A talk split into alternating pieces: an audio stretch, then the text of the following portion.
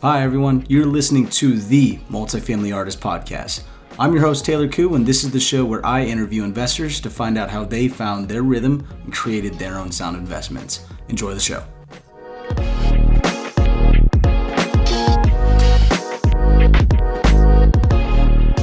What's up, everyone? Welcome to the Multifamily Artist Podcast. I'm your host, Taylor Koo, and this is the show where I interview multifamily real estate investors and discuss how they found their rhythm and created their own sound investments. Before we hop into today's show, I want to remind you of today's sponsor. This show is brought to you by PassiveInvesting.com. PassiveInvesting.com is a private equity real estate investment firm focused on institutional quality multifamily, self storage, and express car wash assets in the hottest markets in the United States. PassiveInvesting.com partners with their investors to provide opportunities to build wealth together by delivering consistent monthly cash flow, capital appreciation, and strong tax benefits. They currently have 1,800 plus passive investors with a 65% repeat investor rate. If you're interested in learning more, head over to passiveinvesting.com or click the link in the show notes. You can get more information on investment opportunities, educational webinars, or insightful articles. Reach out and see how they can help you build wealth through real estate. Now, for today's guest. He is the founder and managing partner of Novo Multifamily Group. He's a multifamily real estate entrepreneur with over seven years of experience in acquisition, underwriting, contract negotiation, due diligence, syndication, capital raising, and construction and asset management.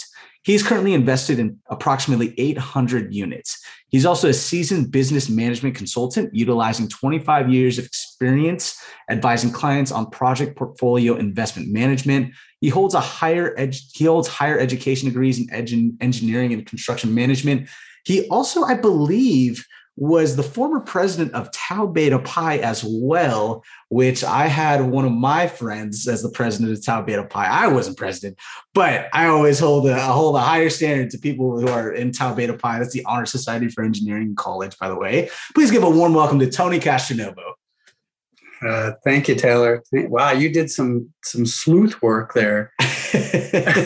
you weren't you weren't expecting the Tau Beta Pi intro, huh?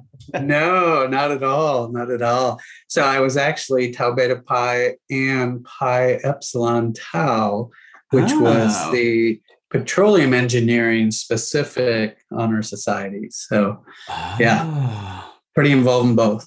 Yeah, and so you, is that what you studied in college, petroleum engineering? I did. I did. Yeah. Got it. And wow, so I'm I'm really curious then how you made this whole transition from because I studied mechanical engineering and I haven't done anything with with my degree at, at all since I've since I've joined passiveinvesting.com and actually even even in the previous jobs when I got out of college, but I'm I'm curious as to how you got your start in multifamily and in real estate and what made you want to go from the transition from engineer to full-time real estate. Yeah, well, there's a, about a 25 year gap between engineering and full time real estate. so I'll abbreviate it for you. But, you know, to say whether you used your degree or not, I mean, we always use our degree, right? Somehow, some way, mm. we made some choices, we took a path. It's not always this very straight line path where you can see for miles and miles, right? Sometimes yeah. there's twists and turns along the way. Uh, but for me, I I actually started uh, thinking I was going to go down the mechanical engineering path. In fact, I remember uh, getting a tour. I was I was considering uh, Rochester Institute of Technology (RIT), and and I was getting a tour of their facility, and they were talking to me about how I would have the opportunity to help design the next Ford Taurus which I don't even know if they make Ford Taurus anymore. Hmm. but wow.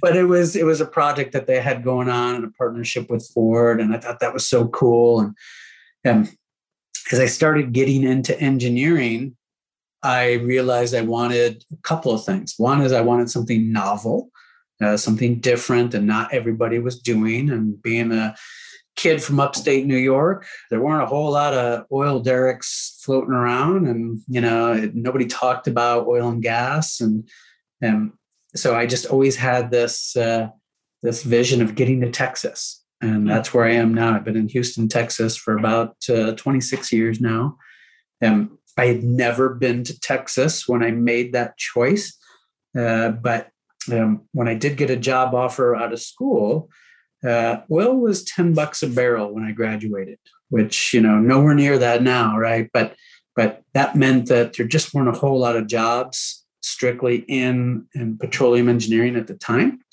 So I ended up taking a job with Accenture. Um, they were, I, I went to school at West Virginia University. They were interviewing out of Pittsburgh. And they, they suggested that I could come on board and help to build software for oil and gas companies. So I thought that's kind of cool. I love the idea of putting on a suit and tie, which I totally hate now. but but I was like, man, I get to go to Texas. I get to build software. I get to put on a suit every day. You know, it just sounded really exciting. And so enter into a 25 year management consulting career uh, different companies along the way, Ernst Young and a few others.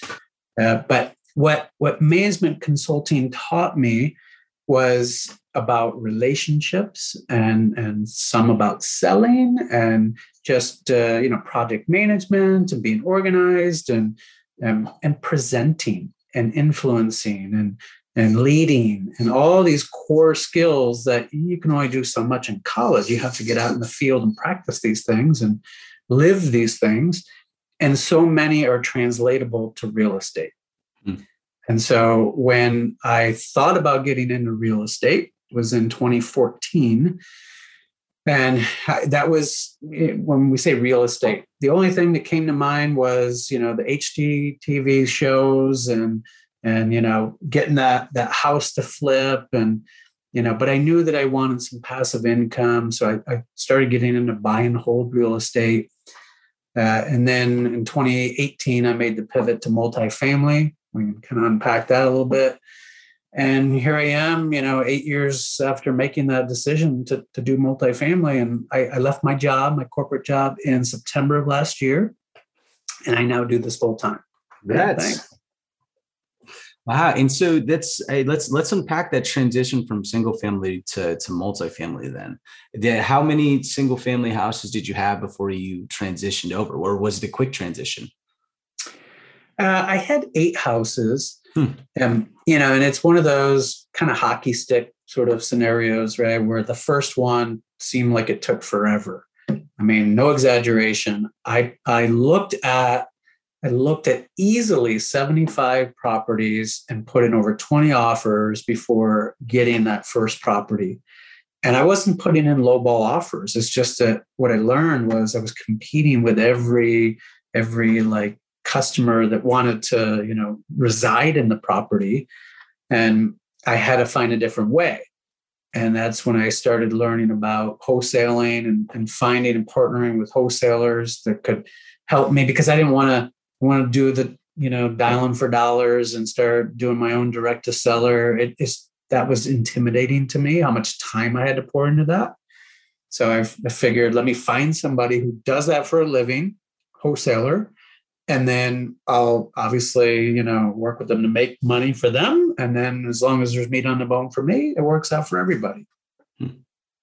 and so when and so you scaled to, to, to eight single family. How come you didn't go for that ninth then? And what was that? What was that motivation to switch? So I was I was getting close to pulling the trigger on number nine, and I was already kind of looking at all right. So nine leads to ten. Once we get to ten, we're going to start thinking about how do we hit the reset button on on Fannie Mae, Freddie Mac type loans, uh, and and you know maybe have to get into a portfolio loan and just the financing started to get more complicated at that point. And then the other thing I was looking at was just kind of looking at how I was building my cash flow, my equity over time. And, you know, I was buying a property maybe every three or four months. And okay, so maybe I'm adding, say, once I start hitting my stride, about four properties a year. It just didn't look like I was really going to amount to a truly profitable business that I could scale at that point. Mm-hmm. I know some people do it, and that's fantastic. But for me, just with the time that I had and, and the patience I had for where I wanted to be, I knew that I needed to make a pivot. And so that was that was to go into multifamily all in And, and all in was because I didn't know how to buy a multifamily property without my own cash. And so, how to get to cash? Cash in my single family homes. And that's where my 1031 came in. Got it. And so my it actually it, it's surprising me as well because we actually haven't talked about the 1031 exchange at all through through all of my guests that have been on to the show. So if we can dive into just some more of the basics of, of a 1031, what it is and how it works and how you utilize that for your multifamily property. Sure. Uh, I'll tell you what I know, and I'm not the expert in this, but mm-hmm. essentially a 1031 exchange is an opportunity to defer the, the capital gains taxes. So if you sell a property and you've held it for, I forget if it's one or two years, whether it's short term, long term, uh, quick Google search and we'd know. But, but basically, if you have long term gains on a property, you're going to pay those capital gains taxes. If you do a 1031 exchange, then basically you, you take the proceeds, you roll them forward into the next investment property, and there is no no gain in that case. And so happens very similar to like when you have your primary residence and you move out of one house and move into another house. You're not paying capital gains taxes if you continue to buy a bigger house and, and it's more expensive and you just take what you gain and roll it into the next one.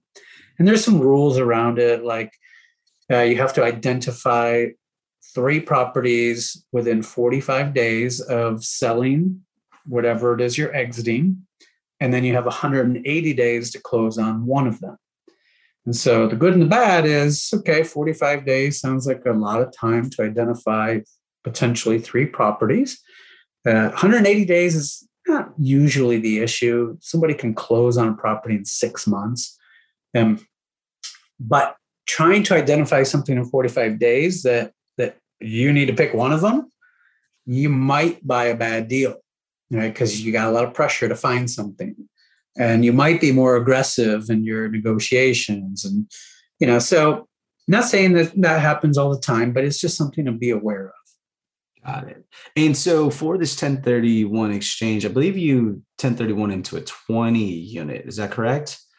That's right. Yeah. So so I basically, and, and the only way to do that was I had to package my single family homes and sell it to one investor, one transaction, because the other strategy would have been try to get top dollar and sell every one of those homes retail to an owner occupant.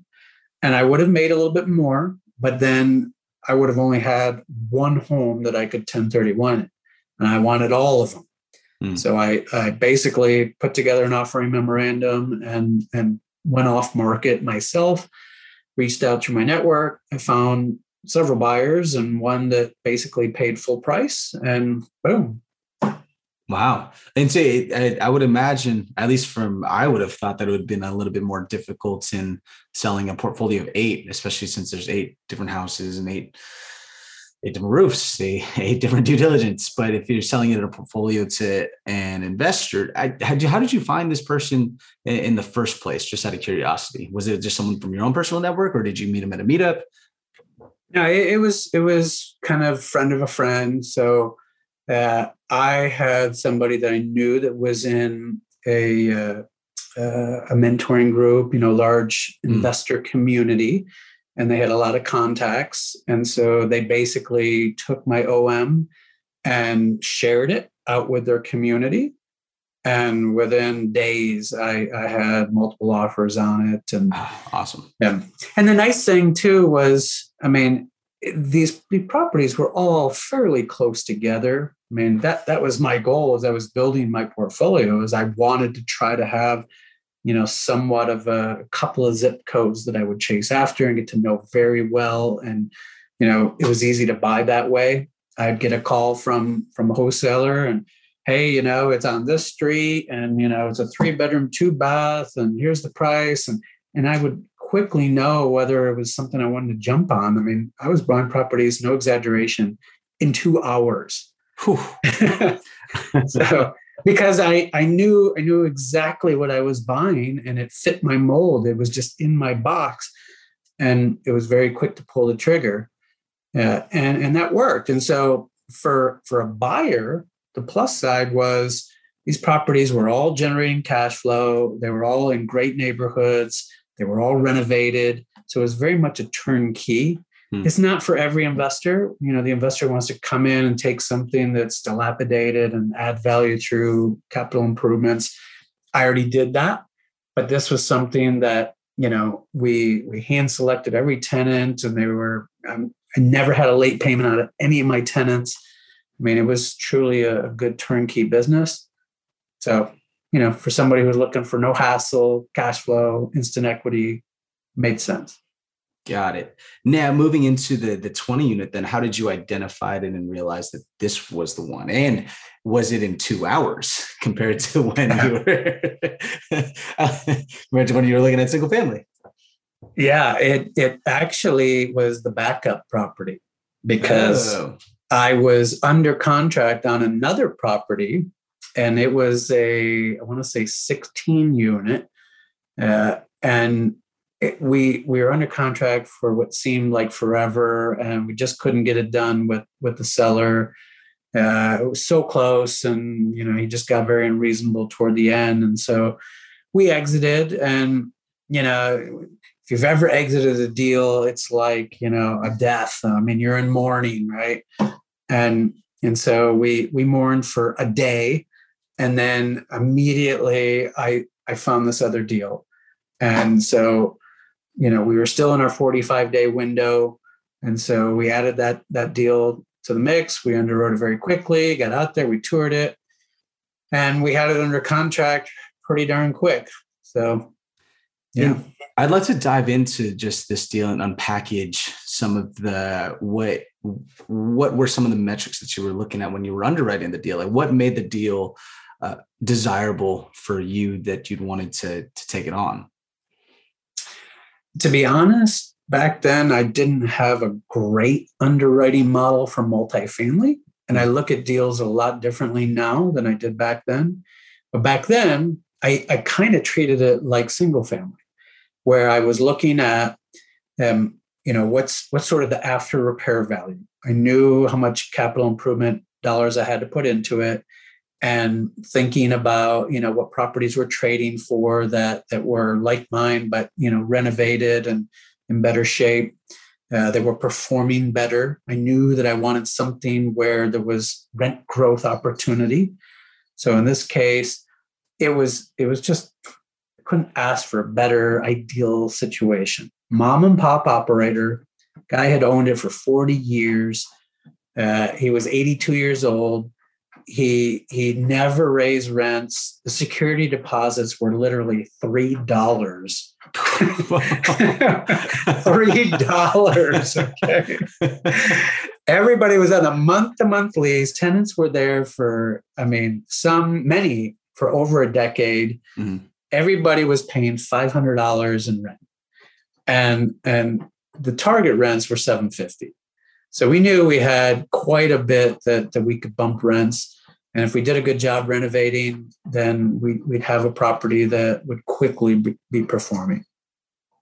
Got it. And now I guess I'm I'm really curious as to what changed as you started to, to dive into the syndication space and going after larger units? And you mentioned that your underwriting and your assumptions your criteria has, has adjusted. What were some of those things that adjusted to what you look at now and what you're targeting now? And what could what would you change back then? And, and what you would what would i guess what would you would do differently on that first deal? Yeah i mean now I, i'd say two two two ways to answer you know what's changed. Number one is that from the 20 to everything i've done since that was what we call an iro independent real estate owned type property. I owned it 100% so it's either going to make or break me but i don't have to answer to anybody other than the bank right? But ever since then i've been doing syndications and i have a lot of people to answer to when doing syndication. I'm having people that are trusting their money with me. And so I have to look at the returns that the property is generating. and what that means from a cash flow perspective, as well as an overall equity multiple when we we exit the deal. And whether along the way, perhaps we can do some cash out refis and return capital back, that sort of thing. Mm-hmm. So I have to look at that model as well. Uh, but you, you always have to balance investor returns with the sponsorship returns. I could I could give it all away and make a deal look amazing for all of my limited partners, my passive investors, but then I don't make a dollar on it. Or I could make a whole bunch of money myself and I'm not giving anything to my investors. And how do you think, you know, how long will I be in business as a syndicator? Hmm. So there's a lot of balancing right there. Uh, but also, what I've learned over the years is to stress test, to to you know you underwrite it with say a base case. You're looking at you know where interest rates? What's your entry interest rate? Where do you think you might refinance? And where do you think rates are going to be when you sell?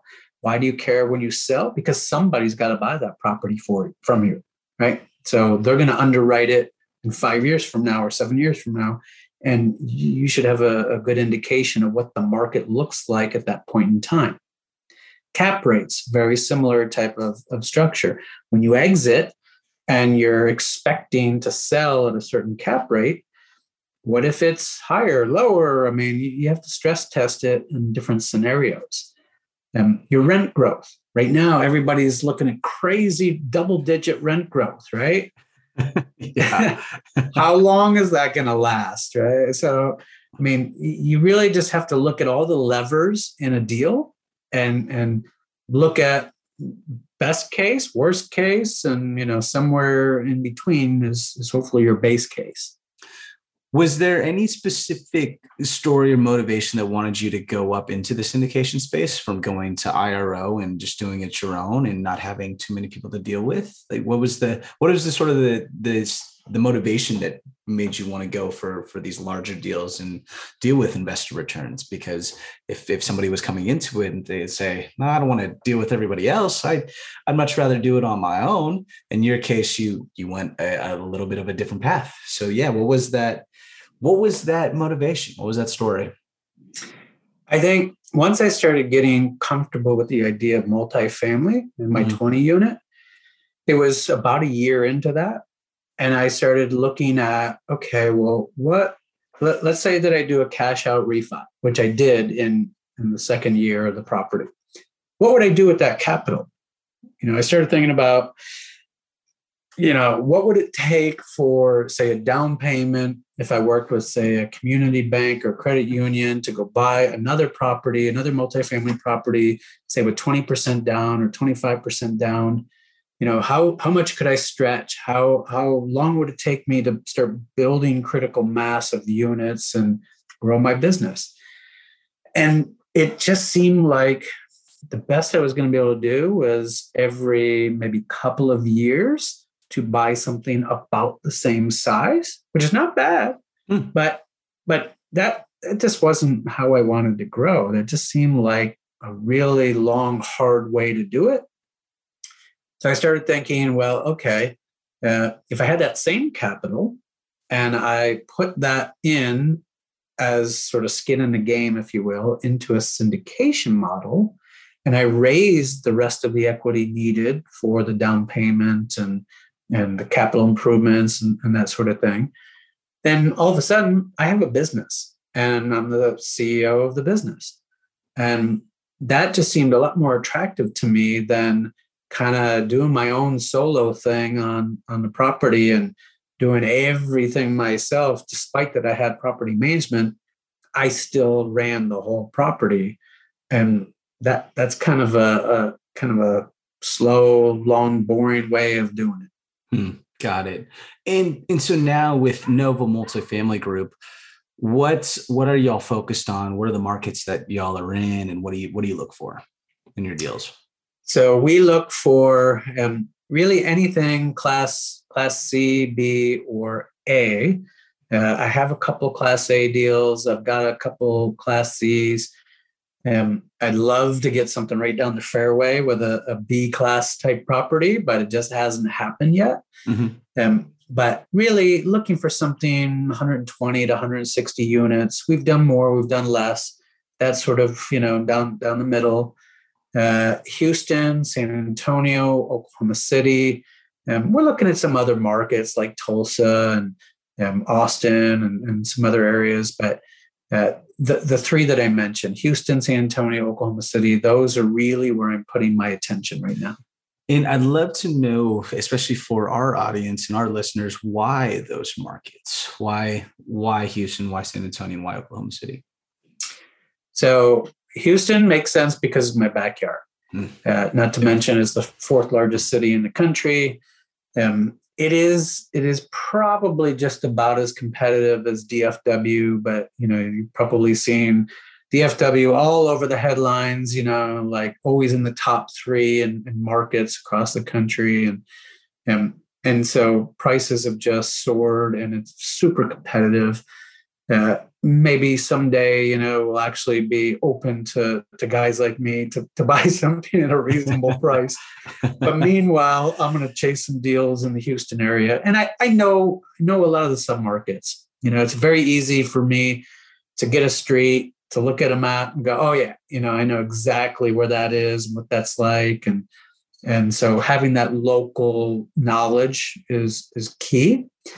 Um, so that one makes sense. San Antonio is a bit of a emerging market for me. It's only three hours away.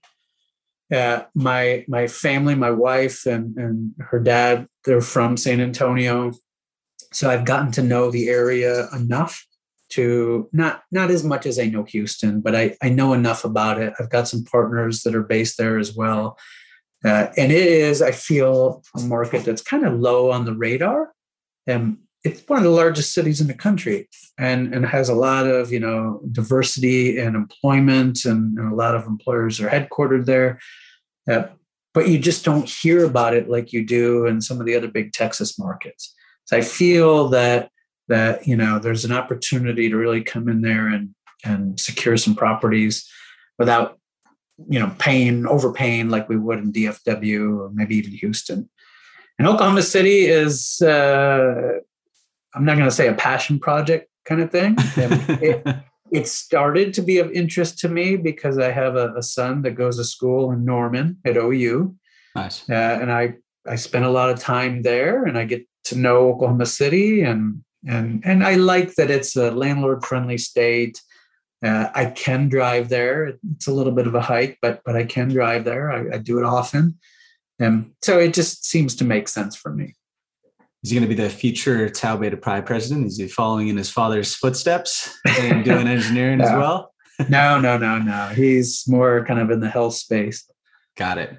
Yeah. Yeah. Well, I was going to make a comment too, just like going back to the Texas markets, the whole I 35 corridor, just from San Antonio to New Braunfels all the way to Austin, just seems like it's on fire.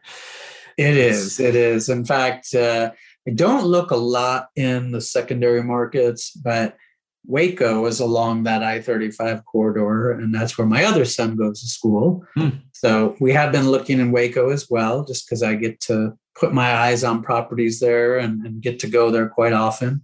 That's only a two and a half hour drive, and Waco's hot. Yeah, absolutely. And so, what are some of the, I guess, uh, from, uh, uh, I guess, a a general perspective on some of your value add plays for some of your properties? Like what are what are some of the business plans that you that you go for? I, I can imagine with class a there's not really too much of a value add play because it's a newer development but right on the fairway of, of value add. How much renovations are you looking to do and what do those renovations look like for these properties? So there there always is something even on a class a but but it's different right? Class a Sometimes it's more amenities, you know, things like technology packages or um, don't yeah. laugh, cabanas around the pool. Yeah. you know, cabana, but covered yeah. parking and, right. And, you know, parking garages, dog like parks, that. pet yards. Yeah, well, yeah. Usually they have dog parks, but yeah. but yeah, I mean, you're you're just looking for amenities, and you're looking to add things to cater to a particular demographic. A lot of mm-hmm. times, you know, more the the younger white collar type professional is going to be living in our class A's. And so any uh, like technology packages kind of fits that demographic. And whereas a technology package, let's say in a you know blue collar working class, you know maybe lower price point class C property, probably not the best use of our capital dollars. In that case, what we want is something that is you know current, updated, very functional. And you know a lot of times when we're buying these 70s and 80s product, uh, it's just you know back uh, the kitchens, the bathrooms, they're they're back in the 70s and 80s. You know, they just haven't been updated, and so both functionally and aesthetically, they need to be brought current. But you don't need to go crazy, not over the top. A lot of times we're resurfacing countertops rather than bringing in granite or um, sometimes you know I've got a, a, a, great painter. He can refinish, and he'll he'll refinish tubs instead of replacing them, and things like that. Got it. And so now moving forward, then what is what's in what's in store for the future of Novo multifamily, and then also I guess in, in store in general for for for Tony, you know, with interest rates and inflation going up, is there are you hedging against a lot of different risks that are going on in this economic environment?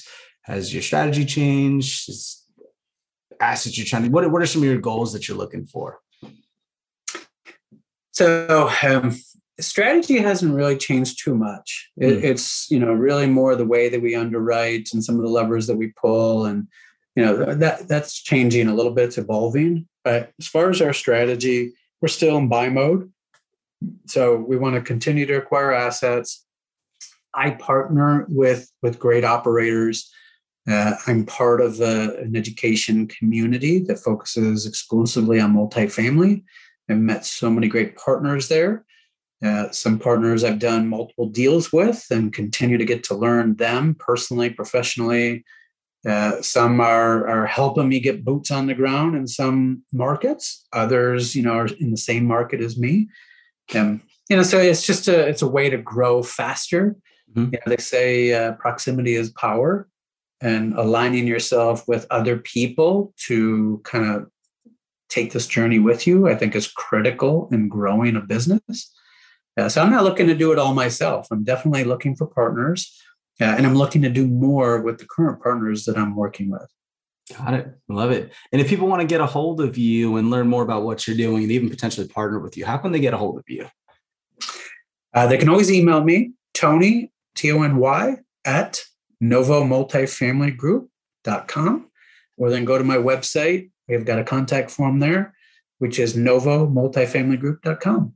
And those will all be in the show notes. Thank you so much, Tony, for hopping onto the show. It's great learning more about your background, how you get started, and to where you are now. And thank you everyone for listening. Make sure to stay tuned for the for the action items episode that's going to be coming out on Friday.